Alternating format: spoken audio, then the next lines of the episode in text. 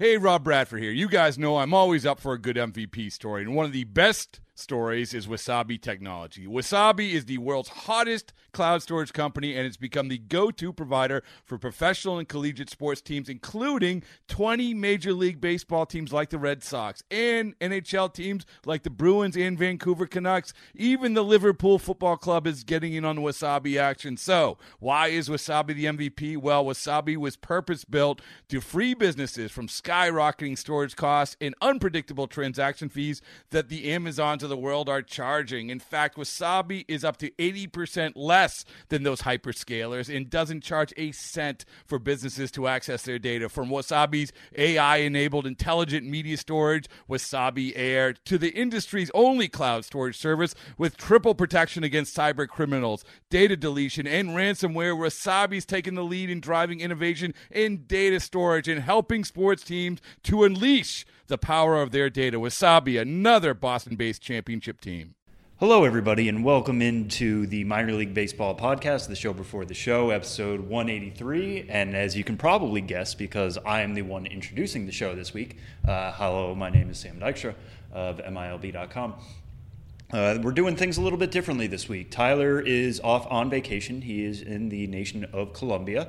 Uh, he called a big tournament down there, spending a couple extra days exploring the Colombian landscape. Uh, and you know, for anybody who knows Tyler and how hard he works and calling those games, and, and as well as working for our site and a bunch of other entities, uh, it, it is a vacation well deserved. So we're going to let Tyler take some time off. Uh, we're going to make it a little bit of a bridged episode this week. We do have an interview uh, with Arizona Fall League star and uh, number two Royals prospect Khalil Lee, who will be participating this weekend in the Fall Stars game. So check that out here in a couple minutes. Uh, we also have Ben Hill is back uh, after you know he took the break last week with us. Tyler was in Colombia. I was in Scotland. I'll, I'll save my uh, thoughts on that for, for another venue. But if you ever get a chance to travel the Scottish Highlands, I highly recommend it. Um, so a couple other just house cleaning uh, things to take care of here real quick. quick. Uh, if you want to go to the MILB.com site, uh, since we you know went on our one week break, uh, all the MiLBY Award winners have been announced except for one. The, the, one that is yet to be announced is Best Team. That's still to come. Uh, so check back the, on the site to see which club won that for both the staff pick and the fans pick. But I'll just run through the rest of the winners here real fast. Uh, and please go to the site, find these features that we all wrote uh, for these categories. We all did big time features on the staff winners. We also had smaller write ups on the fan winners. Um, there's no real award here. We don't hand anything out, but uh, we kind of treat them otherwise equally in the way we share things and the way we notate that. So uh, check out these features to find out how these guys won the, their awards, uh, what went into their big 2018 seasons, uh, and lots more. So here are the winners for, for this year so far. Uh, top offensive player, no surprise. The staff pick for that was Vladimir Guerrero Jr. Uh, the fans went with Taylor Ward uh, for stop or top starting pitcher. Excuse me. Uh, the staff pick was Chris Paddack of the San Diego Padres. The fans went with Michael King of the New York Yankees. Top relief pitcher Colin Poche uh, was a staff pick. Matt Pierpont was the fans' selection in that one. Breakout Prospect, which is the story I wrote. Uh, and again, I implore you to, to read that. Uh, our staff pick was Minnesota Twins outfielder Alex Kirilloff. Uh, the fans' choice was Peter Alonso. Uh, for best farm system, the staff pick was the Tampa Bay Rays. The fans went with the Atlanta Braves. And just as a brief aside on this, because we're getting filled with a lot of mentions on this, it's what farm system had the best year. It's not which one we're looking forward to and predicting will have you know the best major league talent going forward. Uh, it's just what team had the best year. So, you know, the Rays, we the staff pick again. Read the feature on that. The, the Rays, as a system, had a winning percentage above 600. Uh, that was a big reason why we chose them. They also had two uh, league champions, which is a big reason again for that. Uh, the Braves, the fans went with them, and obviously a strong year. They had a lot of guys make the major leagues, help that NL East team uh, win its division. So, uh, good arguments on both sides, just for people who are adding us and, and saying, like, obviously this system is stronger. That's not what we're arguing. It's just which system had the best 2018. Uh, so, moving right along here, t- top promo, which you'll hear Ben t- talk about here in a little bit uh, was the Dude Perfect promo in Frisco. Uh, fans vote uh, won. That was only fans vote. We didn't have a staff vote on that because again, Ben designed the category. We left that completely to you guys. Uh, top photo uh, was an Elvis Andrus ice bath that also happened uh, with the Frisco Rough Riders. Again, that was fan vote only. Top defensive play presented by Terminix uh, was a Cole Peterson catch in left field for West Michigan. It's really stellar. You should really check this out. Check out these next three video categories. Actually, Kelsie Heneghan wrote that up for the site. Uh, but he, Cole Peterson was coming from the infield, sprinting directly behind him, made the catch over his shoulder. Really cool. Uh, top home run, Corey Ray walk off, left the entire stadium uh, for Biloxi. That was neat. Best blooper, Wisconsin wins on a three run strikeout. Again, not going to fully explain it. You will, you'll want to read the story on that one. Uh, best performance, best individual performance, that is, uh, goes to Spencer Howard for his no hitter in the South Atlantic League playoffs for Class A Lakewood. That one won both the staff and fans pick, and I think that it's the only one so far in which everybody is in agreement and for good reason. Uh, game of the year, the staff pick for that one was when, Kevin Newman and Jacob Stallings hit for the bicycle uh, for AAA Indianapolis. The fans went with a crazy comeback that Lakewood had also in the playoffs. Um, so again, check out the story on that. We still have best team to come. Uh, that'll be up probably by the time most of you guys are listening to this, but I don't want to give anything away just yet. Uh, so that's what we've got there. Other things to check out on the site, uh, like I mentioned, Khalil Lee will be participating in the Fall Stars game this Saturday in Surprise. Uh, we have the full rosters there. It's a lot of the, the characters you've come to know and love. Uh, Vladimir Guerrero Jr. will be there. Forrest Whitley will be there. I think there are 13 top 100 prospects in, in total. Uh, check the site for those full rosters. Um, we also have links to the roster pages in case any changes happen between now and then. Uh, those are updated very quickly. So check out those as well. Um, that's all I'm going to say here at, at, at the front, we're going to have the interview right now with Khalil Lee. Then we'll have Ben, and we're actually going to wrap with Ben, uh, which is something I don't think we've ever done before. Um, but just uh, a couple other uh, uh, house cleaning things. Just follow me on Twitter. I am at Sam Dykstra, M I L B. Uh, Tyler is at Tyler Maun, and Ben is at Ben's Biz, in case you didn't know that. Feel free to email us. Uh, next week, we'll be back with a full podcast. We love questions uh, from you guys that you want us to answer. We'll probably be doing in the next couple weeks our Arizona Fall League draft uh, between me and Tyler, which is always fun. We make our own Arizona Fall League lineups uh, going back and forth. I always enjoy that a lot. Um, but you know, it, it's the off season now. We're, we're looking. We want to talk about the things you guys want us to talk about. Uh, so email us at podcast at milb.com. Uh, fill up our mentions with any questions you have. We'll try to get to them next week and beyond. Um, but yeah, thanks so much for listening. And now we'll get into the actual meat of the podcast here with number two Royals prospect, Khalil Lee.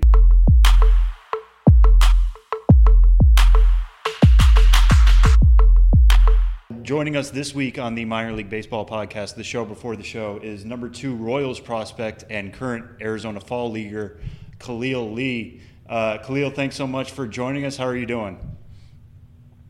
I'm doing great. Thank you for having me. Yeah, yeah. And uh, one of the funny things about watching the AFL yesterday, following the AFL, we're talking here on Thursday, November 1st, but yesterday, obviously being Halloween, saw a bunch of uh, AFL teams hitting, doing BP in kind of costumes. Uh, did you guys get a chance to do this? And if so, what were you wearing out there? Uh, no, we did not get a chance to, oh, to hit in our costumes. yeah, I know. It was uh, we had a late day yesterday. We had BP in the cage, but um, a lot of our guys wore their costumes to the field, so uh, that was that was pretty fun to see everybody wearing their costumes to the field. I uh, I wore my my it wasn't really a costume. I kind of dressed up as uh, Michael B. Jordan in Black Panther. Okay. One of the scenes that he was, yeah, one of the scenes. Yeah, tried to look like him a little bit, so that was pretty cool. You, you didn't actually Killmonger outfit. You didn't actually scar your body like Killmonger, though, right? No, no, no. That, that's taking a lot of work. yeah, that, that that's a. That's I don't have that many kills. yeah, they, I don't have that many kills. He had a lot, of, a lot of kills in that movie. That's true. That's true. All right. So, what's your favorite Halloween memory then? If if you get, didn't get to do that, like I saw Monte Harrison hit in a I think WWE outfit yesterday, which was really cool. Um, but uh, yeah. what's your favorite Halloween memory going back a couple years, maybe when you were a kid or something like that? Uh, going back, we really didn't celebrate Halloween like that. So, I mean, I just, you know, I, you know, remember in school, I guess, you know, getting all the candy and all that. That was pretty, pretty much the most part for me. The best part for me was getting all the candy at school. So. Yeah, no, that that's still the big thing. I think even going into an adult. So we'll take that. Uh, but yeah, let's let's pivot to baseball. Uh, big thing coming up for you this week in the uh, Arizona Fall League Fall Stars game. You got named to the uh, West roster, which is particularly loaded in the outfield. Looking at it, there's yourself, there's Estevan Florial, Cristian Pache, Buddy Reed, Luis Robert, uh, Cavan Biggio. Uh, what are you looking forward to most about playing in that game, and, and, what does the participation mean to you at this point in your career? Uh, it's just you know it's a great opportunity again. Like like I said before, earlier, coming being selected to play in the Arizona Fall League was a big you know opportunity for me, and then being able to play in the Fall Stars game is just you know even great honor, greater honor. It's going to be fun, you know, be able to play with a lot of the best guys and the best of the best, you know. So that's going to be really fun and just play alongside some guys I'm probably going to see uh, within the next year or so in the big leagues. So that's that's going to be a lot of fun. How do you approach a game like that, where you know it is? Uh, it's kind of a showcase. It's a chance to show off your tools, you, your readiness, all of that, alongside some of those names, like I mentioned earlier, going against some of the top pitchers in a league that is known for uh, be showcasing obviously some of the top talent in the game right now. Uh, how do you approach it? Is it just a, a fun game, a, a, like kind of dessert off to the side, or does it take a little bit more of importance uh, for you? Uh, it's treated like every game. I mean, every game I go in there confident and, and ready to perform. I mean, it might be a little bit more serious than every other game. There's there's money on the line. The the winning team, every player gets five hundred dollars cash. So that might you know change a little bit of the seriousness for a normal All Star game. But but yeah, but just other than that, I mean, I'm just going in there ready to perform and ready to compete at the highest level. That's one way to incentivize it for sure. All right, so let, us talk about the AFL as the whole. Uh, you know, what did the Royals talk to you about your goal in, in, sending you here? Because you know you're still pretty young, even for the AFL. You're only turned 20 in June. Uh, this is you're coming off your second full season. You know, after being a third round pick in 2016, uh, they kind of accelerated your your timeline a little bit by sending you here. What kind of conversations did you have with the Royals about their expectations for the fall league and what you should expect as a player going there? Uh, just really what, they, what our plan was is just to keep continuing what I've been doing throughout the season and uh, get those extra at bats to see some challenge me and see some better pitching, see some better competition. You know, get me ready for the next level moving forward, and you know, the, hopefully, you know, seeing this competition here and it'll prepare me to get ready for the for the big leagues.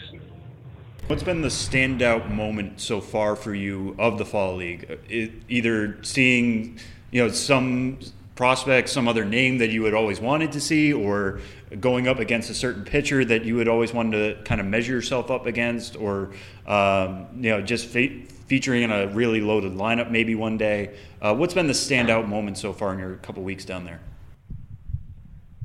Um, I, honestly, everybody is pretty good, but. Uh, just being able to battle. I think uh, a couple games ago, I faced Forrest Whitley a couple times and able to battle with him and you know have have a couple good good at bats, put a couple good at bats together.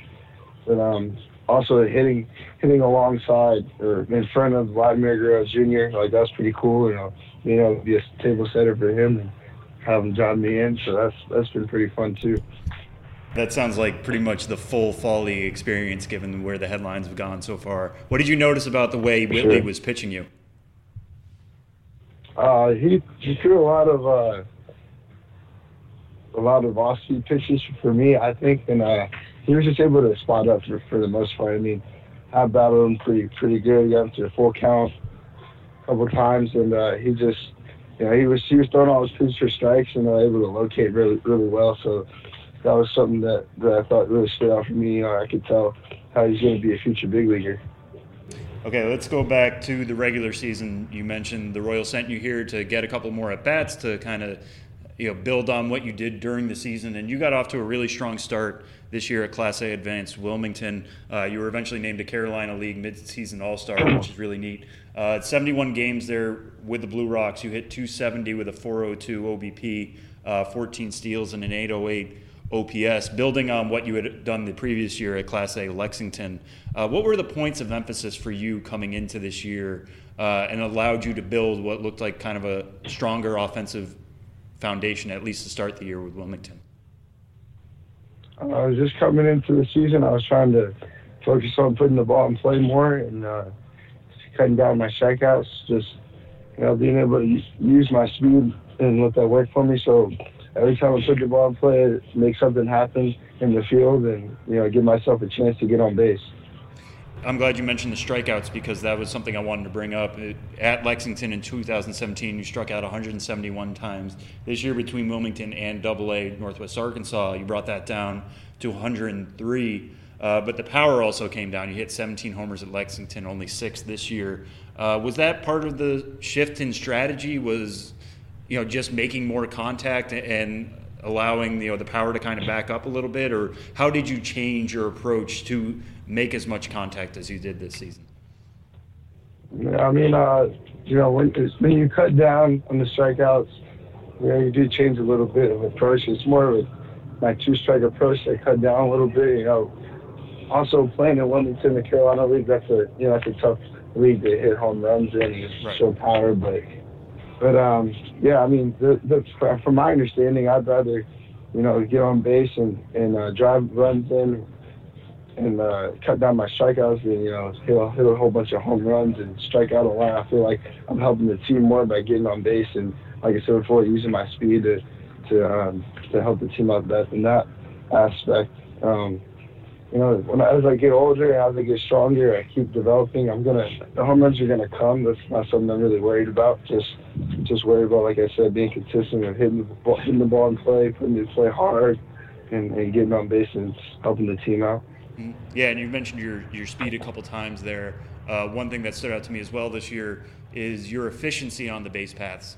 Uh, in 2017, you stole 20 bases, but you were also caught stealing 18 times. This year, you had 16 stolen bases and were only caught five times.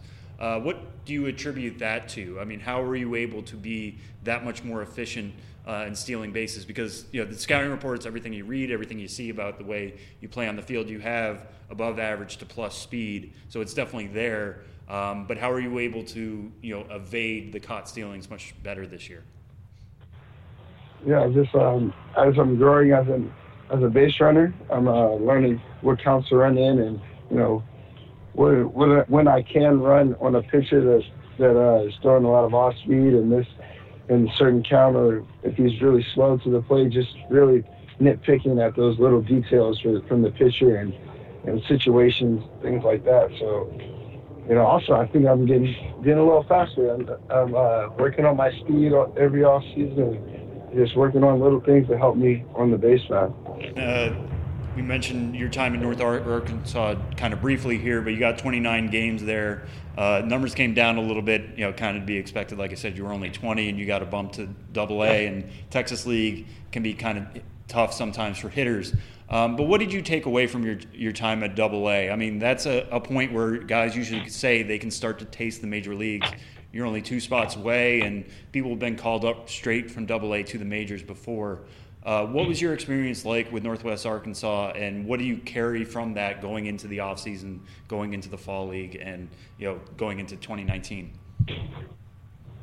Uh, being in Double A in Northwest Arkansas, I felt like I was just uh, treated like a big leaguer. You know, I felt like I could just, like you said, just smell the the big trees right around the corner and uh, just seeing everybody uh, that I'm playing against and playing with, that everybody in that league is, you know, right there just knocking on the door, waiting for an opportunity.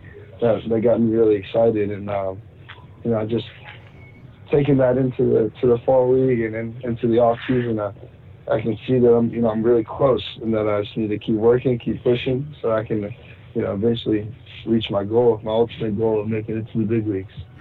And, and, what was something that was eye opening about your time at, at Double A that kind of gave you something specific to work on, whether it was in the fall league or the off season? one is seeing a couple pitchers, a couple uh, position players that played against NAA, and then see them on TV in the big league for not even a week later. that's that's pretty eye opening to me. That kind of, like I said before, it shows me that everybody's just knocking on the door, waiting on an opportunity. Right. So, do you have any to, see that? That's. You have any names offhand that uh, that happened with? I don't have a name right now, but I see them here in the fall league too. Uh, there's a right-handed pitcher for the San Diego Padres. I forgot his name. I just we just faced him the other day, and um, there's another left-handed pitcher for the Astros that was in the big leagues this year as well. But um, there, oh, C.D. Pelham, left-handed pitcher for the Rangers. Yep. Faced him, and he's he was in the big leagues as well. So, and he's actually on our team here in the Arizona Fall League. So that's pretty cool. Yeah, very neat. So. And yep. uh, one thing I wanted to talk to you about as well is for anybody who didn't know, when you went into the draft in the third round in 2016, um, that some people, you know, according to reports, were looking at you as a pitcher. Uh, you know, things have obviously worked out pretty well as a position player so far, but we're in the age now of Shohei Ohtani and Brendan McKay uh, being two-way players potentially uh, going into the future. Maybe there's a shift in the game there. Uh, if you could redo it, would you have tried to be a two-way player? Do you feel like you could cut it that way? Well, I'm still trying. I'm still, I'm still talking to our pitching coordinator, trying to let him pitch. But, uh, but no, I, I'm happy with my decision, and uh, you know, like I said, like you just said, uh, hitting's working out so far, so I can, I'm trying to continue that, and whatever the Royals need, they need a hitter, they need a pitcher. I'm I'm ready both ways. Just, just let me know. There you go. Well, yeah, we should mention that because of your arm being so good, you, have gotten 29 outfield assists so far in your career, which is really really good uh, and just phenomenal.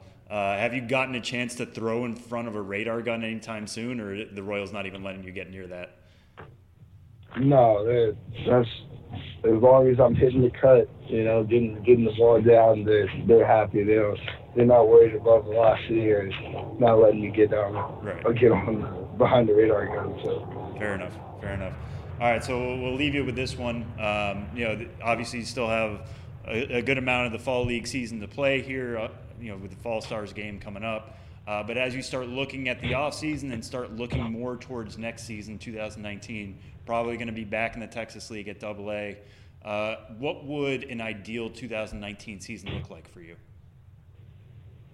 Uh, an ideal 2019 season, that would that would be just to continue, like I say, continue progressing and get better. And and I can't say where I'm going to end up, but I I would like, like I said, to improve my numbers. If not, if not improve them, at least you know, stay stay around the same. So that means that I did good. If you if you move up a level and do the same thing you did in the level before, I feel like you you got better because as you move up, the players get better as well. So that, you're winning in that at that point. So if I if I can do that, then I think that would be a good season for me. Mm-hmm. Yeah, and just one more that now that I thought about it, uh, looking at kind of the bigger picture here with the Royals system uh, being what it is now, I feel like it, it's kind of coming on, on, the up and up. Adding Brady Singer uh, last year in the draft.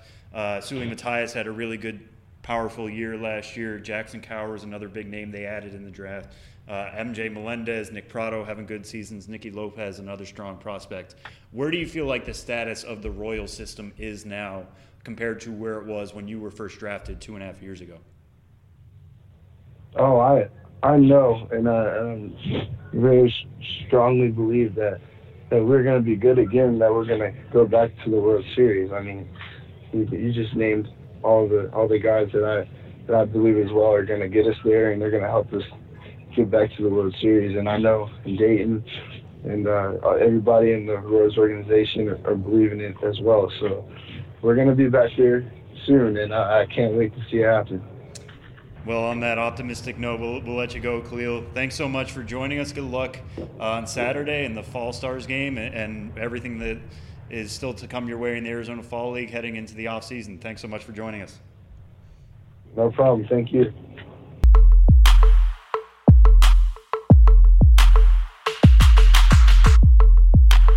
Now we're joined, as we always are each week when we actually have a show, uh, which we do this week. Uh, we are joined now by Benjamin Hill. Ben, how are you? Welcome into the show. Doing well, and I'm, I'm really glad to hear we have a show. Yeah, I know, week. right? I'm, I'm sorry. We I was gone last week, as, as I said earlier. Tyler's gone this week, uh, so it's just me and you doing this. Um, but we do have a lot to talk about because it has been a while since we had the show. Did you miss me? Uh, I, of course, I missed you. I, w- I was in the middle of Scotland on an island in the middle of the uh, North Atlantic, and I thought, I wish Ben was here right now. Thank you. That's all I wanted. Yeah. Um, so while I was gone, uh, we got a, we got a new MILB identity in the Rocket City Trash Pandas. Uh, you got to write this story as you do so often with identities and brand new logos and all that kind of stuff. Uh, so what stood out to, to you about this? This team isn't coming into fruition until 2020, right? Right. So yeah. So let's give a little background on this. Um, this franchise, the Rocket City Trash Pandas, um, might not give the average fan uh, an awareness of exactly uh, where they're playing. Right. Um, they're playing in Madison, Alabama, which still might not give you a great indication of where they're playing. But uh, Madison is the greater Huntsville area, which of course fielded the team, a team in the Southern League for decades uh, in the form of the Huntsville Stars. And uh, it was always agreed that the market was decent, but the stadium they were playing in uh, just wasn't really cutting it. Joe Davis Stadium, and the Stars went to Biloxi. So now we have the Rocket City Trash Pandas, who are going to replace the Mobile Bay Bears uh, the Double A Southern League affiliate of the Los Angeles Angels of Anaheim. And um, you know, usually when we're talking about rebrandings, we're and, and, new team names and new identities, we're talking about it for the upcoming season. You know, here we right. are in late October 20, well, November when the podcast. uh, in November of 2018, you know, you'd think we'd be talking about an entity that's going to debut in 2019. Uh, I think maybe when this all first started, that was the original plan, which is maybe why the timeline is where it is. But the ballpark won't be ready till 2020. So we have the Mobile Bay Bears playing their final season in 2019, while we simultaneously have the unveiling of the Rocket City Trash Pandas, who will take their place in Madison, Alabama, the greater Huntsville area, in 2020. I hope that gets everyone Yeah. up to speed as, as well as we can. Everybody's got Excel sheets up right now that they're moving around and copying and pasting and all that kind of stuff. I expect nothing less from our listeners. Yeah, of course. And uh, so it's the Rocket City Trash Pandas. Why Rocket City? Because Huntsville um, is an engineering and technology hub, uh, been home to uh, NASA for decades, uh, played a major role in the uh, in the American space program. Uh, there's a technology park that's one of the biggest in the country uh, in Huntsville. Did I ever tell you my fun fact about Huntsville? You did not. I went to space camp in Huntsville. Well, there you go. Uh, You went to space camp in Rocket, Rocket City. Yeah, right, exactly. They had a giant uh, version of the um, of the shuttle program there, just like on campus, and it was really cool. So that was my one time in Alabama, and it was for something tied to rockets. So there you go. But you probably did not hear or even think of the term trash pandas when you I were not, a, no. youth at space camp. I did not. But it is um, Rocket City is a a reference again to uh, the, the prevalence of the aerospace industry, the defense industry, uh, NASA in Huntsville. So there's a lot of engineers there. There's a lot of literal rocket scientists, and then you have trash pandas. Which is a slang term for a raccoon. It's been a kind of internet popular term for a number of years that then achieved uh, greater notoriety because of Guardians of the Galaxy 2 in which the character Rocket Raccoon was referred to as a, uh, a trash panda in the movie. So I think that moved the needle a little bit. Maybe I don't know. Um, I saw that movie and I don't remember that line, but still, I, I know the phrase "trash panda" just from the overall cultural. yeah, so this is not a panda. It's a trash pandas. There's Right. no pandas in this logo. It's a raccoon. And, um, you know, it's funny. I talked to Jason Klein of Brandiose the morning of the unveiling to get some quotes for the story. And, uh, you know, he was saying something interesting in that, you know, Brandiose has been doing this a long time, and they are often the company behind the most uh, irreverent, attention getting names, you know, the Jumbo Shrimp and the Rubber Ducks and so many others. Um, and he was saying, you know, they've been doing it long enough that finally they're kind of moving away from the template of announce the name, deal with the backlash, the petitions, the people saying fire your marketing director and all that. That Trash Pandas was pretty much embraced from the start. It did win the name the team voting. And I was talking to uh, Ralph Nelson, one of the um, the managing partner in the ownership group that's moving the team to uh, Madison, and he was saying, you know, when we looked at the demographics in the voting for name the team, you know, any way you sliced it, Trash Pandas was number one. Granted, they didn't give any traditional options for the fans to vote for, but at the same time, I do think uh, we are seeing an awareness now of what minor league baseball is, where the backlash is not the same as it used to be. Mm. I found there to be a remarkable little backlash, uh, even locally speaking, for a team that's calling itself the Trash, trash Pandas, right. and for all the engineering uh, and high tech jobs that are in, in, that area, it's also Alabama. It's also the Bible Belt, and you'd think there'd be a lot of people, and I'm sure there are, who are just like, this is an outrage. Why aren't we called the Stars again, or the Missiles, or something like that? Um, so it is interesting, but it's kind of par for the course. So we have this primary logo of a raccoon in a garbage can, and uh, you know he's a raccoon uh, that is very resourceful and uh, very technically and scientifically inclined because he's a Rocket City raccoon, and um, he has decided he wants to go to space, as raccoons are wont to do. Of course, yeah. And so he, with using nothing more than a trash can, using the lid for a helmet, uh, making a calculator or control panel, he has made it to space. And this, of course, Sam, shows the resourcefulness and skill of North Alabamans. North Alabamans, sure. I don't know about raccoons themselves. I've seen some of them in the park by my house, and they are scurrilous creatures. Yeah, some of them are just disease-ridden mongrels, but not this Literal one. trash pandas. yeah, right? not this one. He, he, he wanted to get to space, and then you know this logo tells a riveting story. Sam, um, the, the raccoon gets to space, and we have one of the other logos of him planting his flag on an unknown planet after yeah. he got to space. So this is really telling a tale. It's not just a bunch of logos. It is telling the tale of this raccoon who decided to get to space and made it. So we have him in the journey, and we have him at the conclusion of said journey, uh, looking very triumphant. The, the Rocket City Trash Pandas. Yeah, and kind of extending off of that being because it is so much of an aerospace theme here. It's it's not leaning into the raccoon, in which you would think the primary colors would just be black and white, something like that. I know the Hudson Valley Renegades, uh, they're mascot is a, is a raccoon as well. Yeah, I'm sorry, Hudson Valley. Your, your, your raccoon didn't go into space. In fact, I, I, don't think it did anything particularly notable. I mean, no disrespect. Right. Although they had the raccoon logo first, which is, of course, pointed out on Twitter. Uh, yeah, they pointed that out very quickly. Um, but it isn't just black and white color scheme here. It's a red, white, and blue color scheme. Uh, in one of these logos, the alternate logos, uh, the raccoon is wearing a blue spacesuit uh, in front of the flag. Like you said, he's planting it where she is planting it uh, on an unknown planet. Uh, there's other rockets involved in here, and I really like these rocket logos. I, I will say that uh, the rocket is designed to look like an R. The R is kind of folded in on itself to look like a rocket going around space. It's got kind of like a halo going around it. Uh, that's really cool. Yeah, and the halo, put, the halo is a C. See, I missed that. I was wondering why it didn't complete itself there. For so, yeah. this is kind of like a new age Milwaukee Brewers. You have to look for the M and the B in the glove. Here, you have to look for the R and the C in the rocket. Um, so there's a lot they're going on here. It's not just leaning into the raccoon. They're trying to work in that rocket part of it as well. Right, and they're telling a story, and now their um, challenge as a franchise is to keep up this momentum um, for a year, for a whole year, while also managing what will certainly be a painful uh, season in Mobile as a lame duck franchise. Uh, so there's a you know, dual so, purposes here. So it's the same ownership group, right? Same they, front office staff, all that. I don't know about the front office, but the ownership group, BallCorps, bought the team. They now own the Mobile Bay Bears, and uh, so they're going to be running the Bay Bears during their 2019 uh, lame duck season, while also preparing for 2020 new era in Rocket City in a new ballpark in Madison, Alabama. Cool. And that's just going to be the start, essentially, of a run we're going to go on here in the next couple weeks with new identities coming out as well. Logo Vember. Logovember.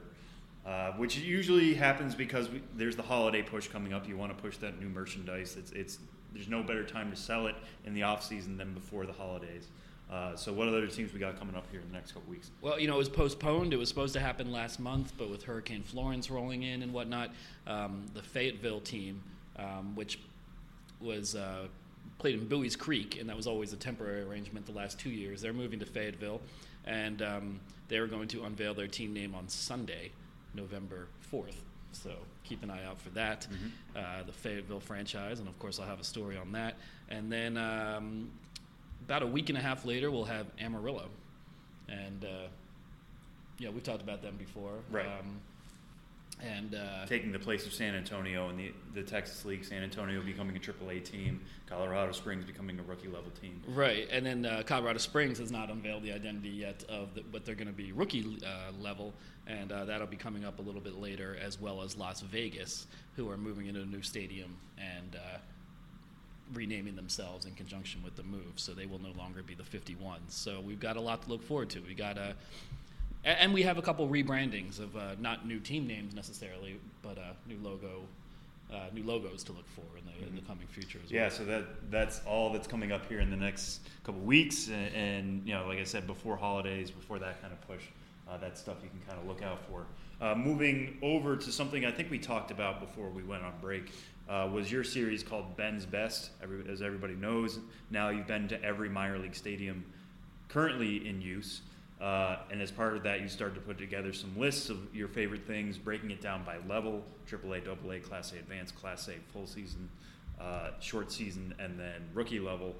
Um, so you started this out with stadiums. I think we kind of touched on that before we left, uh, but kind of br- go through this quickly for us about what you thought your, were your favorite stadiums level by level. Yeah, two weeks ago uh, I started this series, and there's going to be several more. Um, it seemed like a natural thing to do in the wake of, as you said, having been everywhere and uh, been everywhere. Sorry, and um, you know uh, these stories always you know cause me to pull my hair out because it's so hard to choose and i'm sensitive as we've mentioned many times on this podcast on this podcast and elsewhere yeah and elsewhere yeah it's it's just one of my uh, uh, one of my characteristics. Uh, but you know, I got through it and uh, level by level I, uh, with the ballparks, and uh, you know, go through it real quick uh, without commentary. But I'll just mention the names, so if you're listening to this, you can think, "Oh, I agree," or, or more likely, like, "What is he going on about?" And and I found it wasn't until I wrote this article I realized how much of a predilection I have for older ballparks. for AAA, I picked El Paso, opened in 2014. Southwest University Field, home of the Chihuahuas. That's not a newer ballpark. But then going down from there, uh, Double A, Reading Fighting Phils, First Energy Stadium, opened in 1951. Uh, in Class A Advanced, uh, picked Jackie Robinson Ballpark, home of the Daytona Tortugas, opened in 1914. I mean, it's changed a lot, but it's, it's been it's, there that's when it opened, in right. some form. Uh, in Class A, McCormick Field, home of the Asheville Tourists, opened in 1924. Uh, in short season, uh, Nat Bailey Stadium, home of the Vancouver Canadians, opened in 1951. And in uh, the Appalachian League, I picked Bowen Field, home of the Bluefield Blue Jays, which opened in 1939. So outside of El Paso in 2014, uh, we are talking uh, all stadiums that opened in 1951 or earlier. So uh, I got old man sensibilities. What can I say? Yeah, that, that, was my favorite thing about this is just learning about what you look for in a ballpark because you could have gone you know any direction on organizing this. It could have been just your top five parks and the minors. It could have been whatever. Uh, but doing it level by level, just seeing how there were still some themes that struck through there. Uh, even though each of these stadiums are built for different leagues, different, scenarios, different players, all of that. But it was still the older stadiums you seem to prefer. Yeah, and that's why I went level by level because um, to to make rankings when you're comparing across the levels just seems a little unfair because there's so much variation in the uh, you know the size of the facility and uh, you know the market it's catering to and whatnot. Uh, but yeah, I, I, do like the old stuff. I'm an old man at heart, and actually getting kind of close to an old man in reality too. uh, and then the next week I did food, and uh, you know, as regular listeners of this podcast and who read my stuff are aware, I have celiac disease, so this was a tough one. I was like, should I pick the ones that I've actually been able to eat? And I'm like, eh, that alienates too many people. Although I do feel I heard some from some celiac disease advocates on Twitter saying like, hey, can you, you know, highlight what you're able to eat? Can you highlight what options we have? fair point and something I need to do. Uh, absolutely. But I went through just uh, items that kind of spoke to a sense of place that I either may or may not have eaten, depending on uh, when I visited. But you know, I always had the designated eaters at every ballpark who uh, consume the food that my gluten-free diet prohibits. And again, I'll just go down uh, you know very quickly through this, and you can think about uh, what you agree and disagree with. But in AAA, the Memphis Redbirds Rendezvous Barbecue Nachos is what I went with. In Double A, it was the uh, what did I go with in Double A? Oh, the uh, Rudy's Loaded Baked Potato, uh, home of the Frisco Rough Riders, topped with brisket. Uh, sour cream, uh, cheese. You, you, like that one, Sam? I do like that one. Mm-hmm. I had many baked potatoes on my trip to Scotland, but none of them had loaded brisket. Yeah, yeah. I mean, that thing, you pick that thing up and it weighs uh, like uh, it's like a bowling ball. And then I'm sure it weighs on your stomach as well. Absolutely. Yeah, it's ballpark food. Um, Class A advanced. I'm not sure if they're selling it anymore. They were in 2017 when I visited, but the Wilmington Blue Rock Sweeney Dog, which is the glazed donut bun with a hot dog, uh, bacon, and raspberry jam. You can't even see the hot dog anymore in this picture. No, it is buried under bacon and sweetness in the glazed donut, and then the jam, like you said, which I think throws it over the top a little bit. It is over the top, but you know, it, and if you recall when that one was announced, it was like a true viral sensation. Uh, it got so much attention all over the place. Class A, I just went for something totally memorable the Claw uh, Hickory, which is basically like everything they sell at the concession stand in one plate. You know, pulled pork sandwich, burger, uh, hot dog, onion rings, corn dog, uh, jalapeno poppers, and of course they have that contest where if you can eat it in the span of six hours, which could be anywhere between 10 minutes and infinity, yeah. uh, you know, you get it for free and you get your name on the wall of fame. Uh, my designated eater when I visited got within bites of finishing and then had a reversal of fortune. What was the last thing they had left? It was just kind of like a assemblage of, oh yeah, you know, a mishmash. A, a mishmash. Mm-hmm. Um, but Alex Ward, shout out to him. He did a great job. Uh, in Class A short season, uh, they don't do it every day, but uh, during Sunday home games, and of course when they suit up as the steamed crabs, uh, the Aberdeen Ironbirds have st- uh, steamed crab feasts at the ballpark. That's one I can actually eat, and it's pretty phenomenal to think about going to a game, having a beer if you can have one. I can't. Uh, everyone should feel bad for me, but. Um, and, and, and you're just watching a baseball game and using a team logo mallet to enjoy a supremely messy crab feast. And those things are, of course, steamed uh, with an Old Bay seasoning. And it just is, uh, by the time they get out of the steamer, it's this uh, sludgy Old Bay mess over everything. And, and you brought these home with you afterwards, right? Uh, they gave, the team gave me some leftover crabs, and I took them all the way back to my home in Brooklyn after Googling like how long they lasted. and it seemed like it was going to be good. And I, I, had a crab feast by myself in my kitchen. Um, and then, you know, rookie was tough. And, and, and yeah, you, know, you kind of got around some stuff on I kind of hedged on this, but for rookie, I, I, went with a team that has yet to play rookie ball, uh, Colorado Springs. So technically, I had this when they were a AAA team, but it was during the last weekend of this season, and it was an item referencing one of the finalists in their Name the Team contest.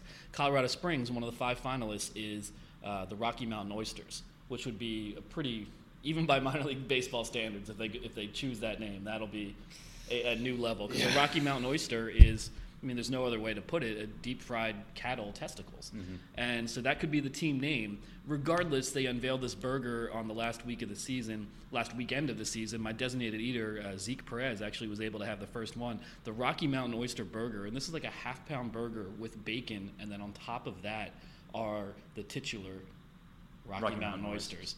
Uh, with a refreshing aioli on top. I was gonna say the sauce looks very good. It, for being what it is, it does look delectable. I'll say that. Yeah, so you can get on me for choosing a rookie level uh, item for a team that is yet to play in rookie ball. Um, I got mascots coming up tomorrow, the same day that this podcast will air. Uh, choosing some of my favorite mascots. Again, sure to be very controversial. I don't shy away from controversy. Uh, you know, I embrace it, but uh, talking about my favorite mascots is next in the series, and coming up after that, I think I'll do a uh, best views. You know, not just favorite ballparks, but the ones that's offering the best views. My favorite views. Uh, I might do favorite ballpark characters. You know, just fans or longtime employees or what have you. Uh, might just do quirks. Maybe that'll just be on the blog. Who knows? But uh, this will continue throughout November uh, as a way to keep looking back at the season. Meanwhile, on the blog, believe it or not, I still have some road trip content uh, coming. I'm in the final throes of that. Uh, a Colorado Springs post went up today. I have one more from Colorado Springs and a couple from Grand Junction, and that will officially com- complete my uh, 2018 road trip content, which also officially completes uh, everything. I think in the future I'll do, I'll, I'll do this in a different way, but it was important for me to do it in this torturous, slow, kind of redundant way, just so every single team is represented the way I've done it through the years from 2010 right. to now. And uh, you know, once I've done that, which is uh, imminent, uh, then I will uh, think about ways to do things differently in the future. Uh, but for now, it's uh, finishing like I started, and my off season is just around the bend. Yeah, and I feel like that's that'll be like your own rebrand at that point. It, it kind of is. Yeah, I, I kind of do need a rebrand, a refresh, a new identity, a diet uh, exercise, uh, healthier forms of living, less drinking. Um, uh, actually, no, I'll, I'll, stop now. But uh, yeah, it's it's it's that time. Yeah, it's a right. time for reinvention. Right. Well, that that'll be a theme of the off season. I think we're just going to end up wrapping the show here. So thank you for joining us, Ben. Oh, thank you, man. Wow. I know. Yeah. No, you're never around for the wrap. We'll just wrap now, just to make this kind of our own special little thing this week. Yeah, this is an honor. Well, thank you for having me, Sam. I, I missed you when you were in Scotland, and uh, wish I could have been with you on those uh, rolling hillsides. Mm. And uh, Tyler, we miss you. I hope I know you're having a great time in uh, in Colombia. In Colombia. And uh, I'll take my own vacation one of these days. But you know, until I'm done my work, duty calls. All right. Well, that that'll wrap up the show this week. Thank you everybody for joining us. Uh, we'll be back next week with a fuller show. Tyler will be back for everybody who misses Tyler, including ourselves. Uh, but we'll be back with more AFL news to talk about, uh, more interviews, more Ben, everything you guys like. So we'll talk to you guys then. Have a good week, and uh, thanks for tuning in to the show before the show. Sam, you were sitting to my left.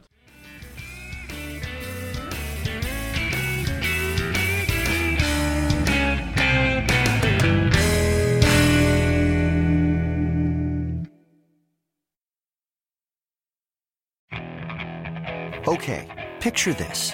It's Friday afternoon when a thought hits you. I can waste another weekend doing the same old whatever, or I can conquer it. I can hop into my all new Hyundai Santa Fe and hit the road. Any road. The steeper, the better. Because my all new Santa Fe is available with HTRAC, all wheel drive, so I can hit the trail without a worry in the world. Heck, with three rows and best in class rear cargo space, I can pack the whole family in with all our gear. We've got available dual wireless charging for our phones, so we'll never lose touch with civilization, and we won't lose touch with the primordial power of Mother Earth. So, which is it? Waste the weekend or do something a little more epic? And conquer it in the all new Hyundai Santa Fe. Visit HyundaiUSA.com or call 562-314-4603 for more details. Hyundai, there's joy in every journey.